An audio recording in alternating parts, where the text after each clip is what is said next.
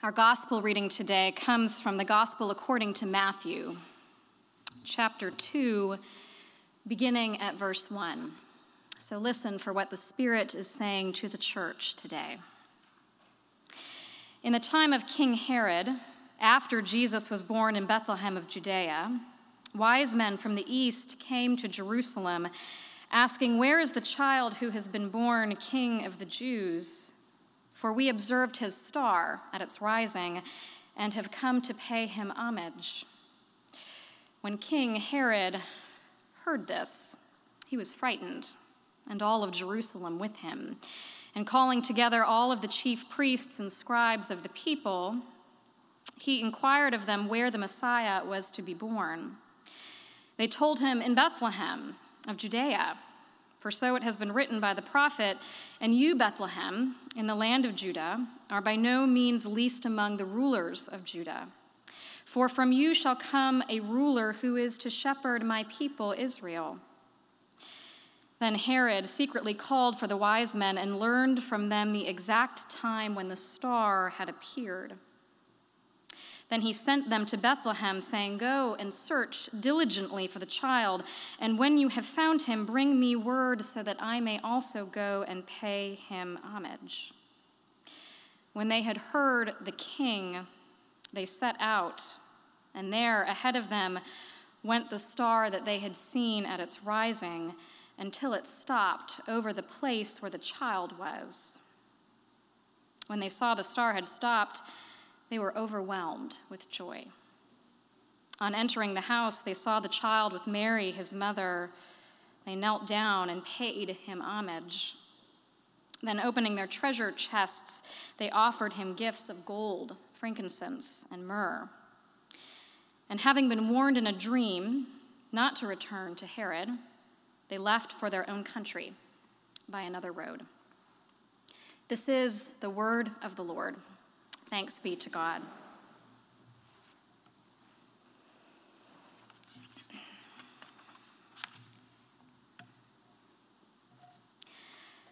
What can we do?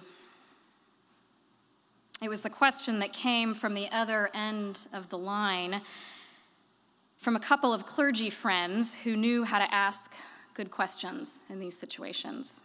I knew that one well. Different from, is there anything we can do? What can we do is more demanding. It expects and insists on specificity in one's response. What can we do? They asked. You can take down my Christmas tree, I said. An answer that surprised me as it emerged from the pit of my stomach but the right one. Done, they said. Exactly three years ago today, this was the conversation that I was having over the phone from my mother in law's house in Birmingham, Alabama. The friends were here in Memphis, a place that my husband and I had left in haste several hours before when we received a panicked call from my mother in law telling us that Bill, my husband's father and my father in law, was in cardiac arrest. Not 20 minutes after that call, when we were on the road somewhere in North Mississippi, we got another call, this one with the news that Bill had passed. Without anything else to do but grieve, we continued on our way, even though I was just about 38 weeks pregnant. One of the few things that we had grabbed as we had rushed out of the house was the hospital bag that I had packed the week before and placed by the door. That night, after we had said our goodbyes at Bill's hospital bedside and made that most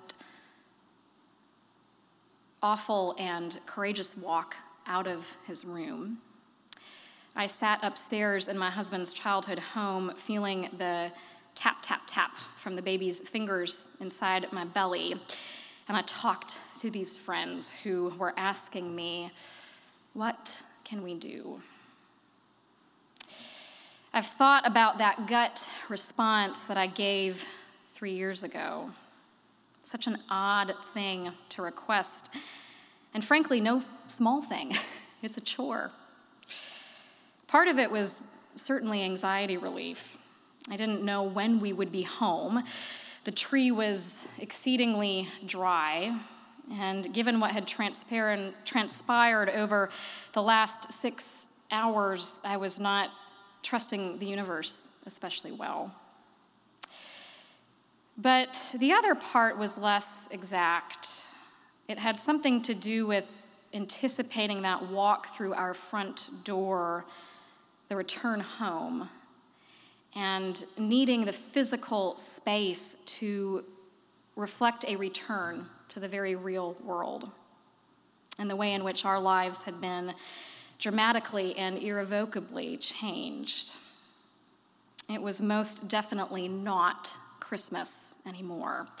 The tree had to go. That rather sharp pivot away from Christmas is felt by many in the week following the big day, with or without major life events. And it's a pivot that perhaps providentially is captured in the gospel according to Matthew, when the simple birth story, captured in a single sentence, is followed immediately by a much longer narrative, of which we read only a part of today. The longer narrative includes the story of what happened after the Magi left the house. In a dream, Joseph is warned by an angel to take the child and his mother and to flee to Egypt, escaping Herod's wrath. It was a wrath that ultimately fell upon the toddler and infant boys of Bethlehem, who were two years old and younger, and their wailing mothers. Just a week after the most beloved celebration of the year, the events we remember today are a sobering reminder of the threat that Christ posed then and now. Matthew doesn't let us linger in Christmas for very long. This is the child, after all, who will grow up to drive out the money changers from the temple and eat with outcasts and talk to women and pray for enemies and demand loyalty to God over wealth. This was the baby who would grow up to suggest Caesar isn't God and that Israel's leaders aren't infallible. Herod's jealousy, Herod's rejection, Herod's fury in the face of Christ was a foreshadowing of what was to come.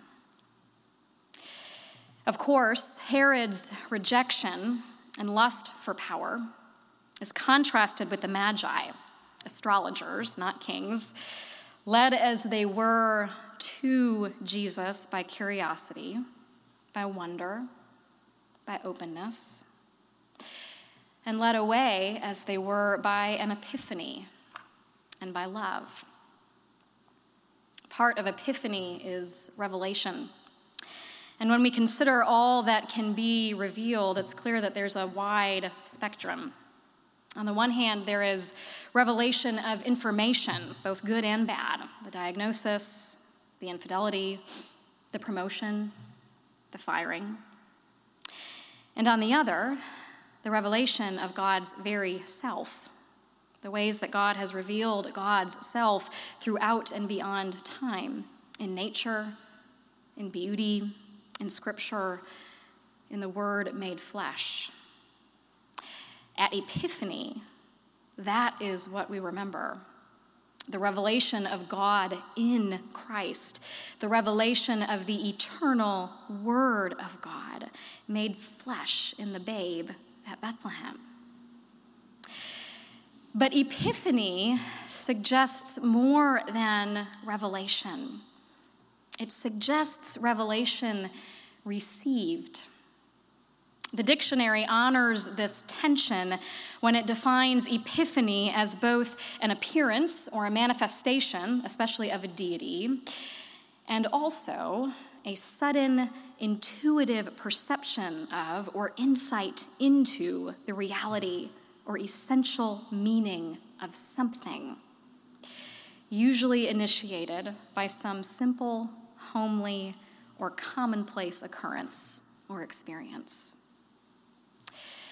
We are told that when the Magi arrived at the house where Jesus lay, despite having gone searching for him, they were overwhelmed with joy. They had a sudden, intuitive perception. We needn't force a confession upon them. They probably wouldn't have recognized this child as God's pre existent word made flesh. Those confessions would be made much later by a church looking in hindsight. But the text suggests that the Magi, these outsiders, recognized something, and they were changed by this encounter. Alluding to the posture they took when they followed the star to its resting place, Leo the Great wrote of their willingness to be led by the splendor of grace. The Epiphany of the Lord is the day that Christians mark the revelation of God's manifestation in Jesus Christ, and the day that we remember some of our first spiritual ancestors, people just like us, who were searching for meaning and for hope in the dark and found it. Though we mark Epiphany today, on the Sunday closest to it, January 6th is the official feast day. On January 6th, three years ago, my husband and I welcomed our son, Nicholas, our firstborn, into the world. Two days after the onset of labor on January 4th, and four days after losing Bill on January 2nd. Nicholas was and he is our epiphany baby, a revelation without a doubt of the gift of life and the limits of death's power. So, what will be revealed on January 6th of this year? I have a friend who will meet with an oncologist that day. The extent of cancer's presence will be revealed.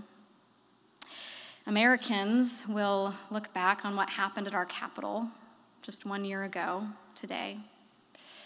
They will reflect. The unhealed wound of our nation will be revealed.